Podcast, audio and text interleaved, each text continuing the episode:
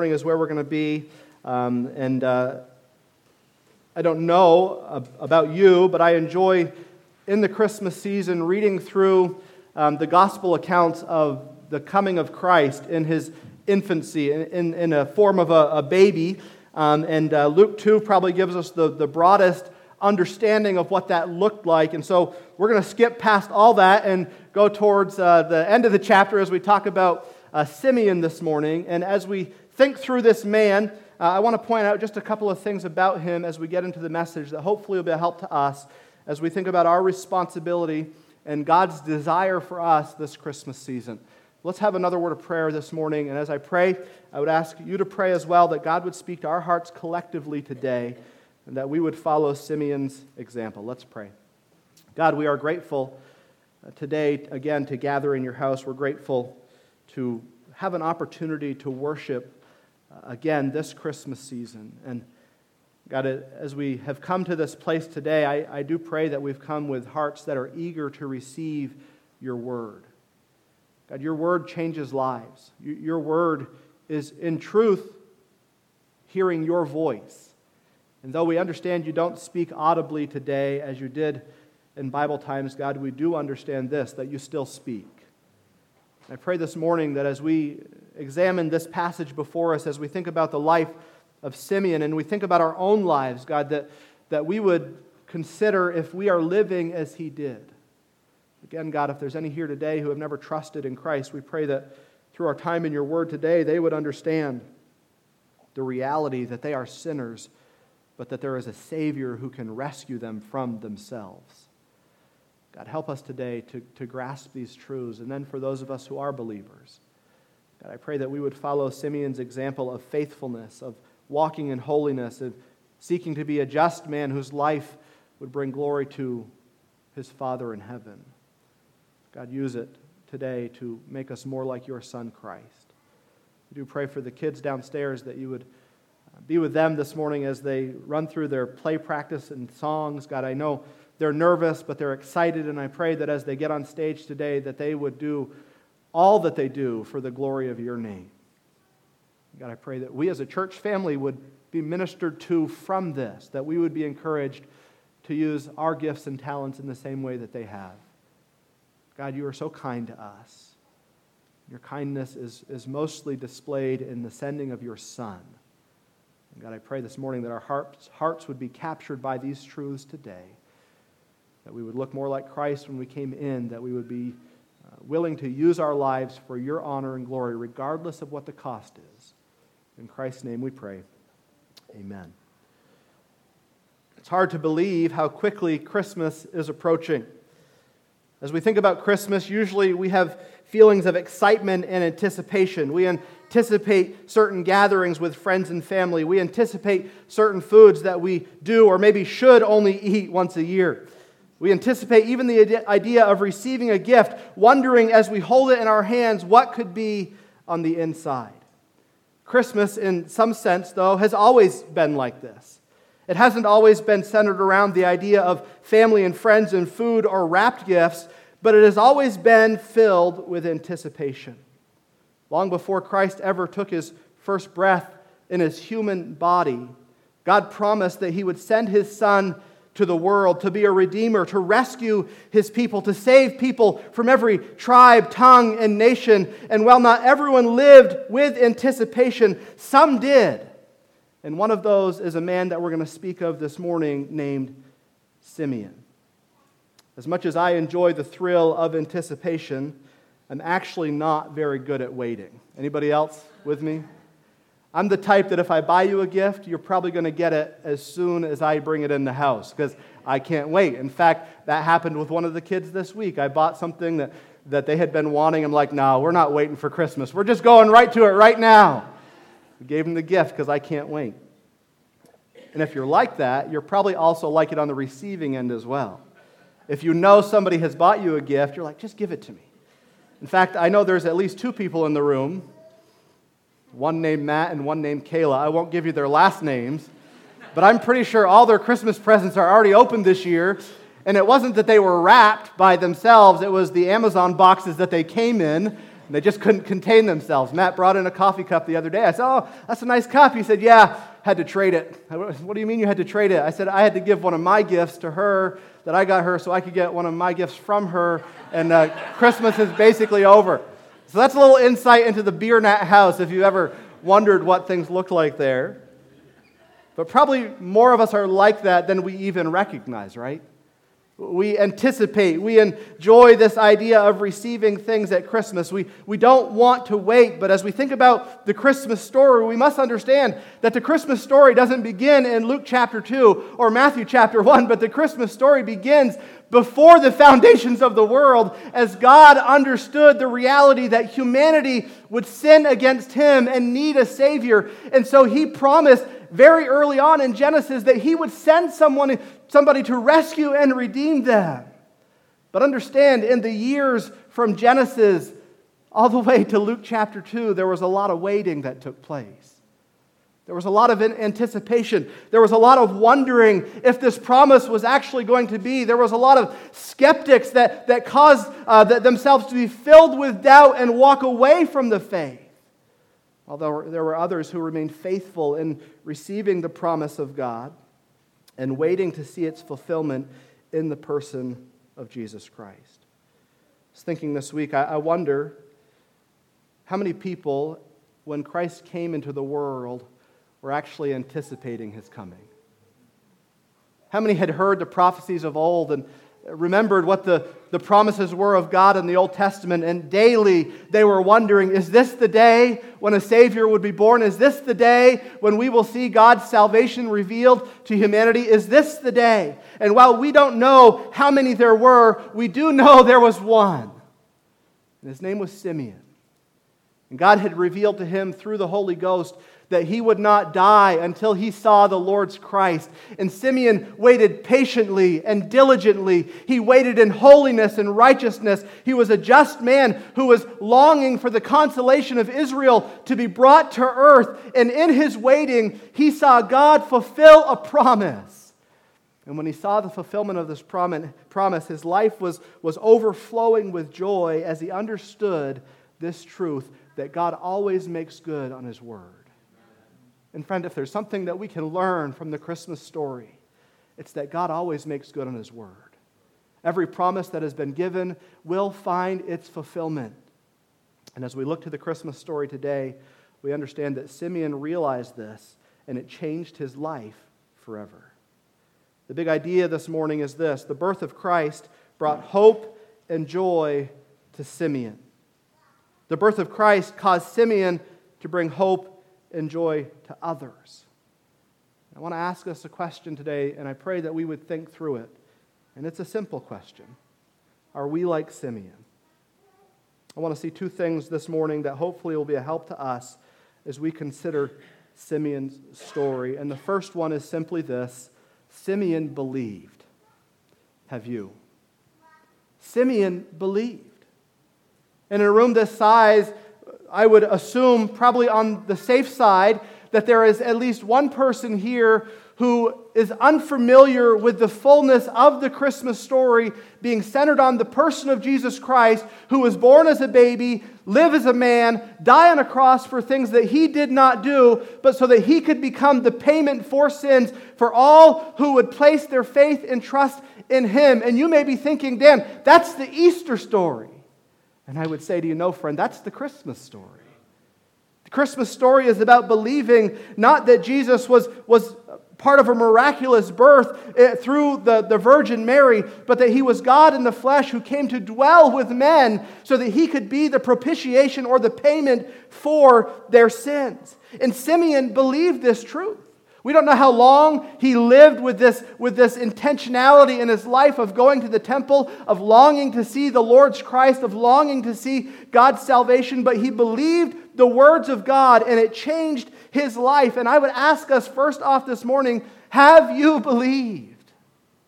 Have you trusted in Christ as your Savior? Have you recognized that you are lost and dead in your sins apart from Christ, but Christ came to reconcile and bring you back to the Father? Simeon believed this truth, and it changed his life. And I would say that there are many of us in the room today who have believed this truth, and it has changed our lives. But my question for you today is this Have you believed? Have you believed what Simeon believed? The writer of the Gospel of Luke was a doctor named Luke. He was a companion of Paul uh, later on in his life, and he was a devout Christian who loved Christ deeply. At some point in his life, his belief caused him to abandon the life that he knew while still using the, the gifts and talents that God gave him to minister to the greater Christian community, and he devoted himself to the ministry for the sake of the gospel. As you read through the Gospel of Luke, you can tell he was a man who paid great attention to detail, and that is even more evident in the Christmas story. Luke is not only one who shares with us, Luke is the only one who shares with us about this man named Simeon, the understanding God gave him, and the hope that he lived in. In verse 25, though we don't know much about Simeon, Luke does point out some things for us that we do know. And the Bible says, Behold, there was a man in Jerusalem whose name was Simeon, and the same was just and devout, waiting for the consolation of Israel, and the Holy Ghost was upon him. If you could have anything written about your life, that would be something that knocks everything else out of the park, right? If you could have a, a, sentence or a phrase or a memoir written about you, it would be incredible if it could be this. And though that all depends on how we live, the reality is we understand by this that Simeon lived in this way. And so, as Luke begins to describe to us this man, he doesn't just say that there was a man, but he gives us some specifics still in a very general way. And so there was a man who lived whose name was Simeon, and he was just, and he was devout, he was faithful, he was righteous, not in his own righteousness, but in the righteousness of God. And the Bible says that he was waiting for the consolation or the comfort of Israel. As we think about being a believer in this day, we often think, man, being a believer in the Bible times must have been so easy. How foolish would we be to think that? They lived, the Jews, in a, in a hostile environment in this day. They couldn't do whatever they wanted when they wanted, but they were under the authority of Rome in some way. And so when the Bible says that Simeon was waiting for the consolation of Israel or that he was waiting for the comfort of Israel, you know what it speaks to? It speaks to the idea that Simeon's life was, was actually quite hard. Because if you're waiting for comfort, doesn't that mean that you're going through most likely a challenge? So Simeon was waiting. He was waiting in a just way. He was waiting in a devout way. And he was waiting for the consolation of Israel, for, for God to send the Messiah to rescue and redeem them. And though he didn't understand what that looked like in, his, in its fullness, he understood that it was going to happen. And Luke tells us that not only was he just and devout and waiting, but it's significant that Luke says here that the Holy Ghost was upon him. In the Old Testament times, the Holy Ghost, the Holy Spirit, would come and go. He would rest on people, work through people, and then leave, it seems, for a while until he needed to come back. But in Simeon's case, we understand that the Holy Ghost was working through him. And verse 26 tells us that the Holy Ghost revealed to him that he should not see death before he had seen the Lord's Christ. And so while he was waiting for the consolation or comfort of Israel, he was waiting with great confidence because he knew nothing could touch him because God had given him a promise that God would not break. So Simeon lived with confidence, understanding that, that God's word would be fulfilled. He lived with clarity in his life, understanding that he needed to live for a specific purpose and for a specific reason. And the Bible says one day in verse 27 that he came by the Spirit into the temple when the parents brought in the child Jesus to do for him after the custom of the law. Then he, Simeon, took up this child in his arms and blessed God and said, Lord, now lettest thy servant depart in peace according to thy word, for mine eyes have seen thy salvation. And as Simeon waited for all of his life, from as a child, as he heard his parents rehearse to him this idea that a Messiah was coming, as he heard the promise of Genesis 3:15 that there was coming one uh, who, who would bruise or, or, I'm sorry, whose heel would be bruised, but he would crush the serpent's head. Simeon waited in anticipation. He waited in anticipation as he thought through Isaiah 7:14 that says this, "Therefore the Lord shall give you a sign, behold a virgin shall conceive and bear a son and call his name Emmanuel." He waited with, with consistency as he thought through Isaiah 9 6. For unto us a child is born, unto us a son is given, and the government shall be upon his shoulder, and his name shall be called Wonderful, Counselor, the Mighty God, the Everlasting Father, the Prince of Peace. And so Simeon lived with anticipation in his life because he understood the promise that God had given in the Old Testament. But he also lived with anticipation in his life because the Holy Spirit had, had re-promised these things to him that Jesus was coming. And as Simeon believed that truth, it changed the way that he lived his life. so, as he went to the temple on this specific day, the day that the Spirit of God led him there, the Bible says that as he saw Mary and Joseph come into the temple to do what was customary in the law on the eighth day, Simeon sees them come in and he runs up and he grabs that baby and he holds him in his arms and he begins to bless God. He praises God. He thanks God because God had made good on his word. And then what does Simeon say? He says, Your servant can depart in peace, for mine eyes have seen your salvation. The reality is, for all who have understood who Christ is, we can live with the same confidence and we can die with the same confidence because Jesus is our hope in life and he is our hope in death.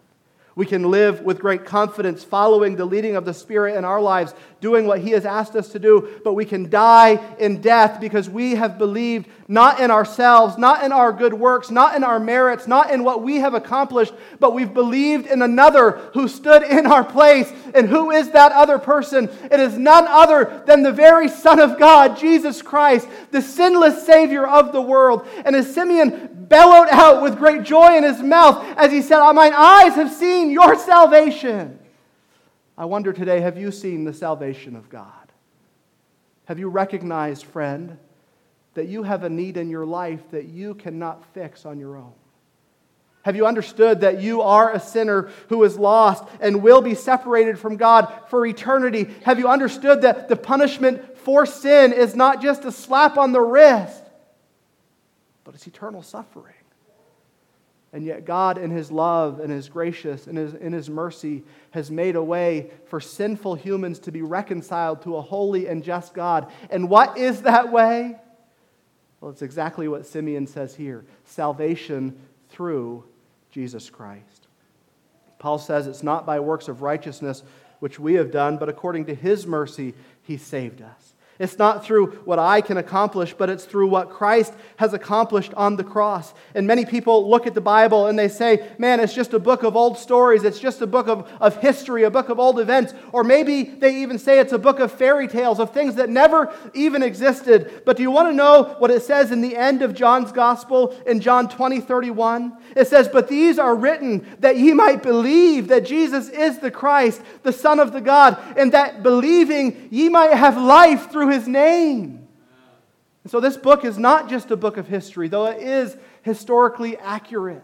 This book is not just a book of stories, though it is filled with stories of real men and real women who gave themselves to this idea that Jesus was the Savior of the world. Though it isn't just those things, we also understand that it is those things, and ultimately it was given to us. And specifically, the Gospels were given to us so that we might believe and that in believing we would have life through his name. As we think about the world that we live in, as we think about the lives that we live, how many of you would agree with me that we often get caught up in this idea that we're living for the now, so we better make the most of it? Anybody? Wow, you guys are liars. Which takes us back to what I just said that you're all sinners. Now you need a Savior, right? Thank you for proving my point course we do. We all get caught up in living for the wrong thing at times. But what did Simeon do?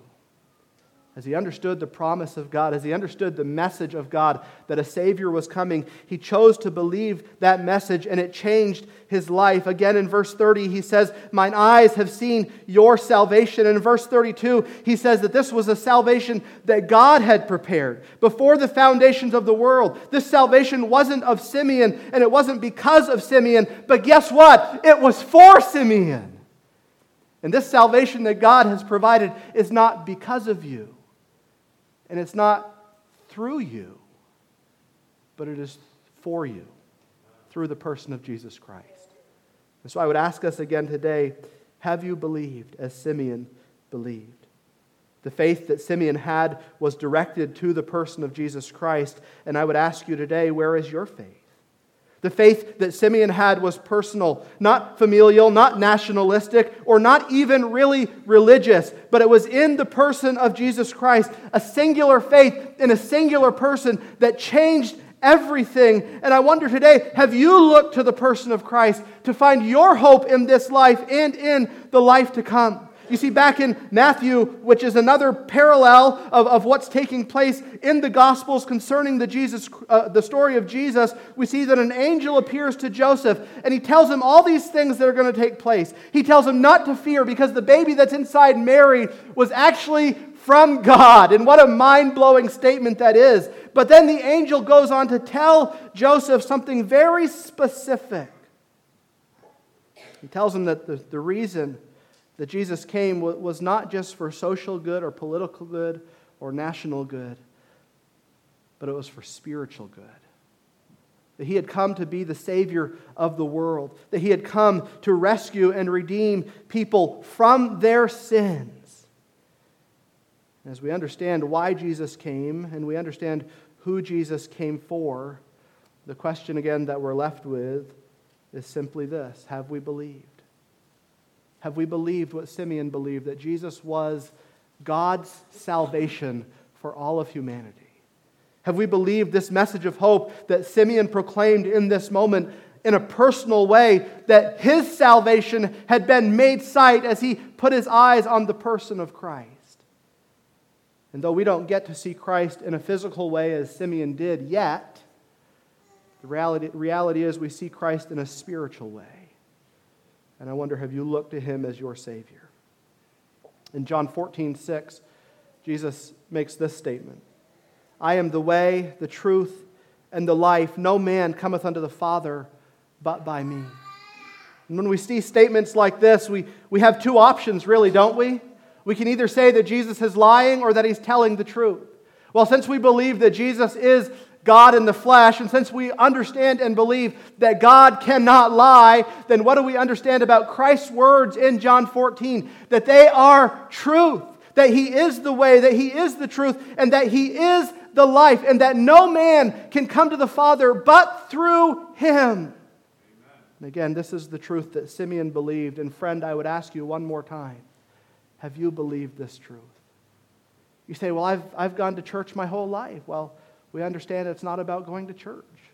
You say, Well, I've been a good person, and I'm not going to discredit you in that. You've probably done earthly good things, but our earthly goods can never make up for the spiritual depravity that rests within us that, we, that causes us to be separated from God. And so it's not a balancing scale where your good outweighs your bad, but it's about looking to the one who died for you, and his name is Jesus. And as the apostles, as the disciples took this message to the world after Jesus had gone back to heaven, they preached the very same message that Jesus preached. And in Acts 4:12, they say this: "Neither is there salvation in any other, for there is none other name under heaven given among men whereby we must be saved." And what is that name? It's none other than the name of Jesus. And so, friend, I would ask you again, do you believe? Simeon believed and it changed his life. But the question is do you believe? Are you resting in the finished work of Christ or are you resting in your abilities to appease the wrath of God? Understand this you never could, but also understand this you don't need to. Why? Because it's already been appeased through the person of Jesus Christ. And so, do you believe? The second thing I want us to understand today as we go through this story of Simeon First off, he believed, and the question for us is do we? Secondly, Simeon proclaimed. The question is are you? Simeon proclaimed. Are you? Am I? Am I proclaiming the truth that has changed my life? Have you ever eaten at a restaurant before and before you can even leave the restaurant, your, your mind is already wandering to who can I tell about this place? Anybody ever been? I, I like food. I don't know if you can tell or not. Um, I almost had to change my sweater because it doesn't quite fit like it used to any longer. I don't know if anybody else has that trouble. But I love, I love food. Um, this week, somebody was telling me and Matt about uh, this place called Martone's in Essex. Who's ever been there? It's a deli, and uh, I had heard about it. Caleb told me about it a while ago, kept talking about it, and I'm like, man, I got to get down there sometime. Well, uh, Matt and I were down there this week in Essex doing something, and it just so happened to be at lunchtime. God's timing is always impeccable, isn't it? Just works out in ways that we can't understand. And so we went in there, and uh, I, I, took after Lee. Both of us did, actually. We were talking to two different people at the counter, and I just said, What would you order? If you had your pick, what would you order? And the lady that was helping me said, Well, I just kind of make my own thing. She said, But the most popular things are X, Y, and Z. She said, Really, the most popular one is Z. It wasn't really Z, it was called the dark side, I believe. And I don't know if, what that says about me, but I went to the dark side for a short time on Friday afternoon, and it was, it was corned beef and pastrami and Swiss cheese and Russian dressing and coleslaw on a sub roll that was about that big. Why did I go to Martone's? Because I, no. I'd been close by many other times. Why did I go to Martone's? It was actually because somebody this week sent me a picture of them eating that exact sandwich. Thanks a lot, Ethan Hover. Um, but I went, why? Because somebody else proclaimed something that I had not experienced. Somebody made me aware of something that was lacking in my life. and so I made the trip to Martone's, and my life will never be the same because of it.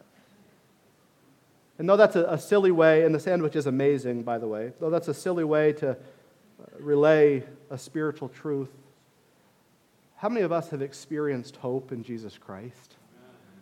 How many of us know beyond a shadow of a doubt that our last breath in this life will lead to our first breath in the presence of God?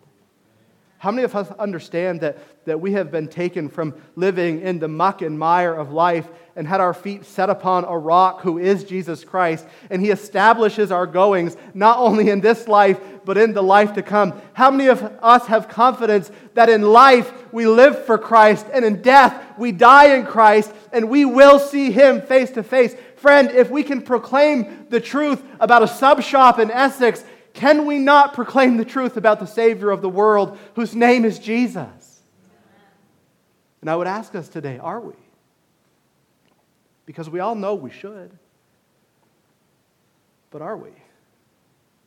We all know that God has given us a mandate in the end of the Gospels to proclaim the gospel to every creature. But the question that we must ask is are we? Are we making the name of Jesus known? You see, what Simeon understood was that God never intended this salvation to be for him alone. Simeon didn't lay eyes on Christ in that moment and then zip up his lips and walk home a happy and fulfilled man. But, but he began proclaiming in that moment that this Jesus is not just salvation for him, but he's salvation for the world.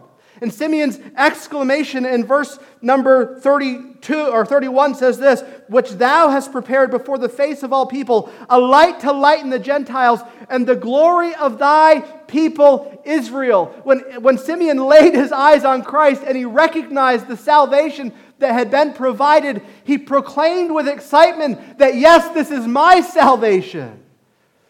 But this is also the salvation that God has prepared for everybody. He calls him a light. And what does light do? It shines in darkness. And this account of Simeon proclaiming Jesus as light is not the only time we hear that reference. In fact, if we were to back up in Isaiah 42 6, we would see this The Lord, I, the Lord, have called thee in righteousness, and will hold thine hand, and will keep thee, and give, for, uh, give thee for a covenant of the people, for a light who? Of who? Of the Gentiles. So this is Old Testament. And what were the Jews often prone to believing? That we are the people of God, that God will save us, that God will redeem us. But in this, this uh, prophecy by Isaiah, which is ultimately about Christ, what is God saying? That, that He will be a light to all nations, to all people, because He is the Savior of the world. We understand this is true as well as we move into the New Testament. And who knows the story of Zacharias and John the Baptist? Zacharias and his wife understand that, that they're going to have a baby.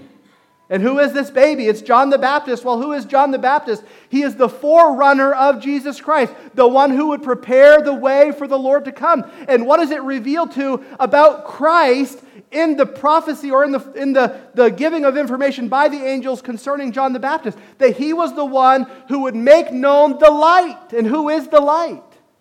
It is none other than Jesus Christ. And then as we think about Christ himself in John 8 12, what does he say? I am the light of the world. I am the light of the world. Whoever follows me will not walk in darkness, but will have the light of life. Not just light in this life, but light that opens our eyes to understand the reality of things to come. And Jesus invites all to come and take part in this as his life shined as a light for all who would believe in him. And why am I saying all this? Because God made it very clear from the Old Testament to the New Testament that this salvation was for all people. And if that's clear from God, if it's clear in the Word of God, then I would ask us this morning why are we making, not making it clear to the world? Can I ask you today, who have you recently shared Christ with? Well, you know, I, I just, I'm busy and I've, I've got things going on, I've got stuff to do. What, what is more important than sharing the name of Christ to a world that is lost and dead in their sins? I was talking to my mom this week about Christmas cards, and she said, You know, I, I struggle some years. Um, she's probably going to watch this, and I'll get in trouble for it, but uh, that's okay. She said, I struggle some years with, with giving out Christmas cards with our picture on it. She said, because it, it just seems to take away from the truth of what Christmas is. It's like I'm giving you a picture of me so you can celebrate me on Christmas. And it's like, you're not wrong. She said, So you know how I appease my conscience? I put a gospel track in every card that I send out, and then it makes it good. But we're very good about making life about us in the conversations we have when there's dead time and we're trying ever ever been there you're trying to come up with something to say what do we go to? Oh the weather. Oh did you see this in sports? Oh did you hear about this that or the other thing? Why don't we run to jesus in those moments? And i'm not pointing a finger at you. I'm talking about myself. If christ has changed my life then why am i not proclaiming him to everyone that i meet? And simeon's understanding of christ here was personal in the sense that he was his Savior, but it was also very general in the sense that Simeon understood that Jesus was indeed the light of the Gentiles, the light of the world. And it's interesting that as Simeon proclaims his, the glory of God in this moment, and he talks about the person of Jesus Christ being salvation for people, who does Simeon begin with? He says, a light to lighten the Gentiles. And then he talks about Christ being the glory of Israel. But he begins with the nations and then talks about his own people. And I think what Simeon is declaring to us and what God has preserved for us in this is that we have to have a very broad understanding of salvation, not a narrow focus in salvation. The message is narrow, there is one way, but the message is broad in that it's to be proclaimed to all men.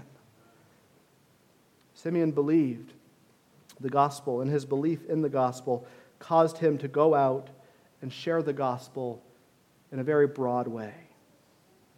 How do you think Simeon went home from the temple that day? Well, we understand he was ready to depart in peace, and that doesn't mean departing the temple in peace, it means departing from this life in peace. It means that he was ready to die because he understood the reality that Jesus was present and when people have confidence as they're approaching death, do you know what that makes them? Very, very bold.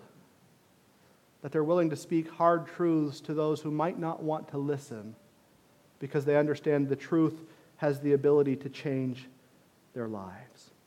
And that's how Simeon lived. As Christ makes his way through the Gospel of Matthew, as he teaches, as he heals, as he, as he cares for those who are in need, as he helps those who are ill, as he has tender compassion towards those who others have rejected. In Matthew 11, 28 through 30, he gives a universal call, and he says this Come unto me, all who are weary and heavy laden, and I will give you rest. Take my yoke upon you and learn of me, for I am meek and lowly in heart, and ye shall find rest unto your souls. You see, Christ makes a universal plea in salvation. And this doesn't mean that all men will be saved, but it means the offer goes out to all men. It goes to all men so that they can have an opportunity to hear the truth of who Jesus is. And as Simeon proclaims the reality of Christ in Luke chapter 2, saying that Jesus was the, the, the plan of God's salvation for the world, in essence, as, he, as we summarize those verses. I wonder today, is that the message that we believe? And if we believe it, are we proclaiming it? And so, as I go back to my story about my sandwich. It was that afternoon, I back here at church, um, getting ready to go to a, a meeting, and I was texting my brother Aaron. And you know what I told him? If you're ever in Essex, go to Martone's.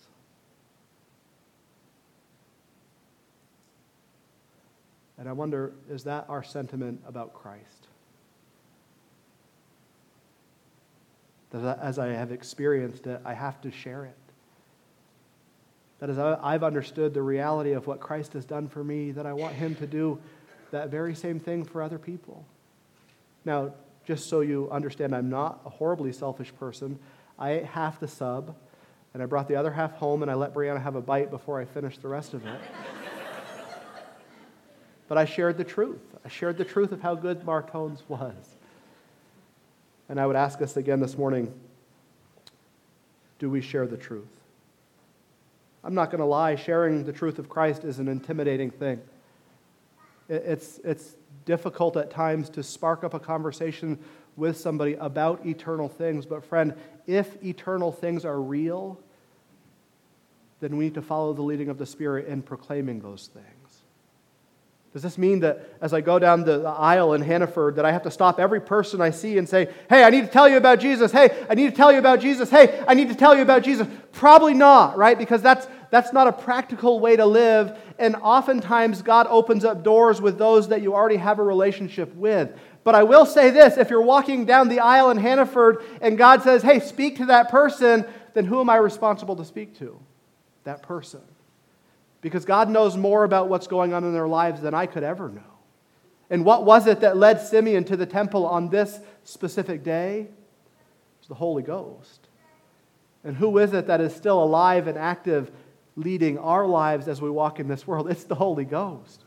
And so we have an obligation to be surrendered enough to the Spirit of God that when He speaks to us, we are willing then to speak to other people. But you say, How can I do this? I understand I'm supposed to do this, but how can I do this? Well, do exactly what Paul did throughout the book of Acts. He simply used his testimony coupled with Scripture to cause people to understand the change that Christ had made in his life. Who's got a story about how you came to Christ? Not a made up story, but a real story. We all do. We all do. Somebody along the lines told you about a person named Jesus. For most of us, we didn't believe the first time we heard it. We thought through it, we, we meditated on it, we pushed against it, right? That might be good for them, but it's not good for me. And eventually, as, as God broke down the walls in our hearts, we realized that there was nothing more we could do but give ourselves to Him. He's the provider of salvation, He's the initiator of salvation, and He is the keeper of salvation. And so we rest in Him. And if that's your story, then understand this, friend you've got a story to tell. The question is are you? Are you sharing that story with somebody who is lost? Are you sharing that story with somebody who is not filled with hope? Are you sharing that story with somebody who's trying and striving and working to earn their way to God? Are you sharing that story not in a generic way with, with no heart or love for them, but are you sharing that story in a personal way because you care about their soul?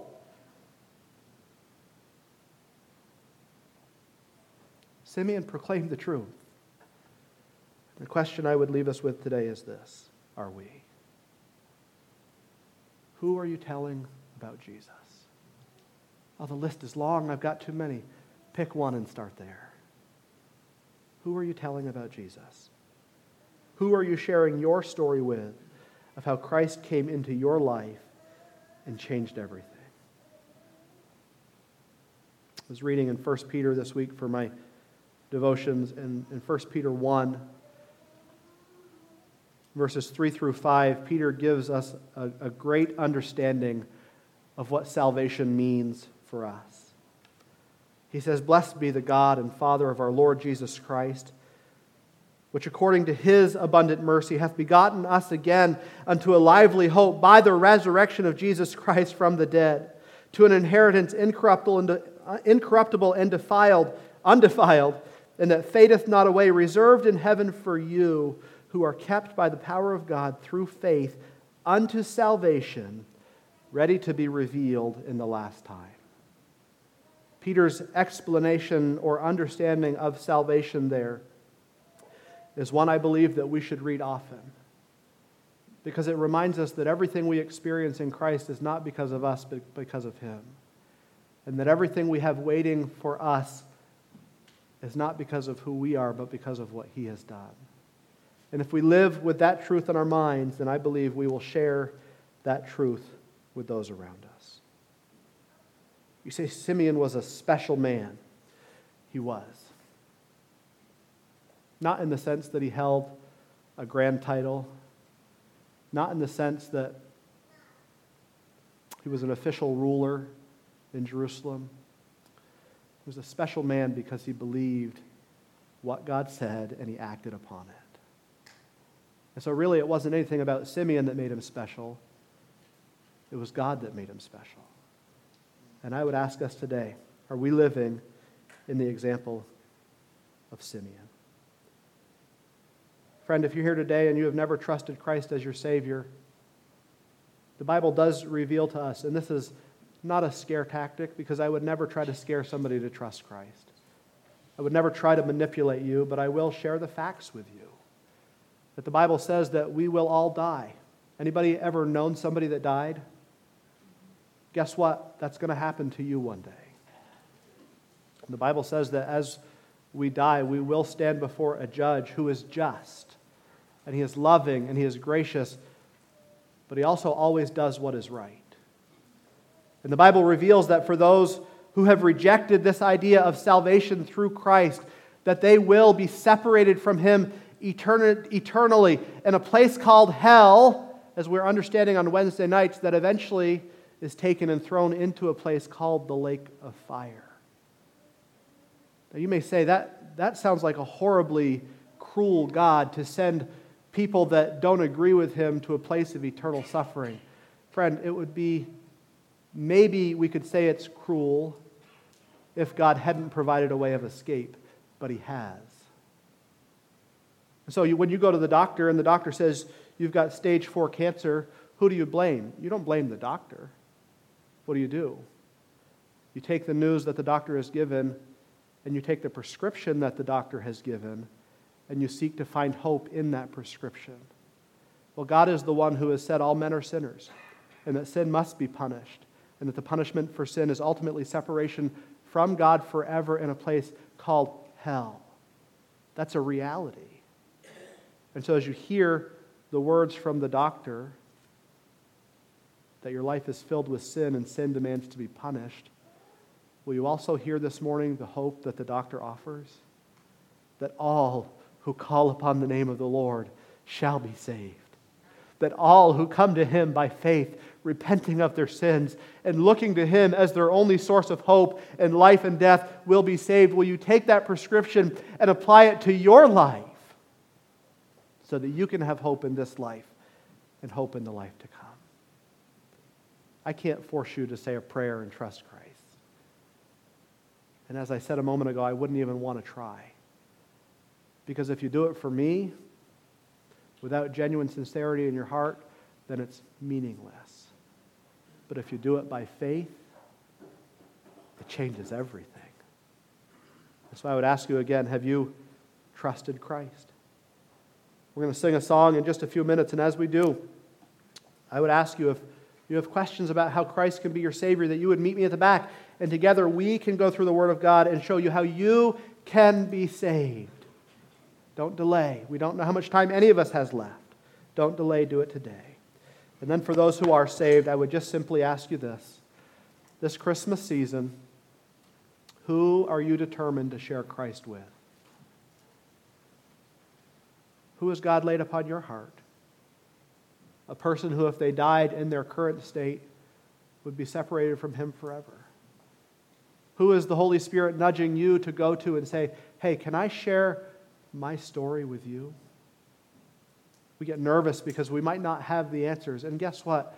While we should strive to have the answers, sometimes we just won't have the answers that's going to appease their question. But we always have the answer. We always have the answer that can settle their salvation. That is faith alone in Christ alone. Nothing more, nothing less. And so, as God leads you, would you share your story with them about how God has changed your life through the person of Jesus Christ? Simeon lived a great example. In fact, I, I think as I've contemplated this question this week, I, I do think Simeon is my favorite character in the Christmas story.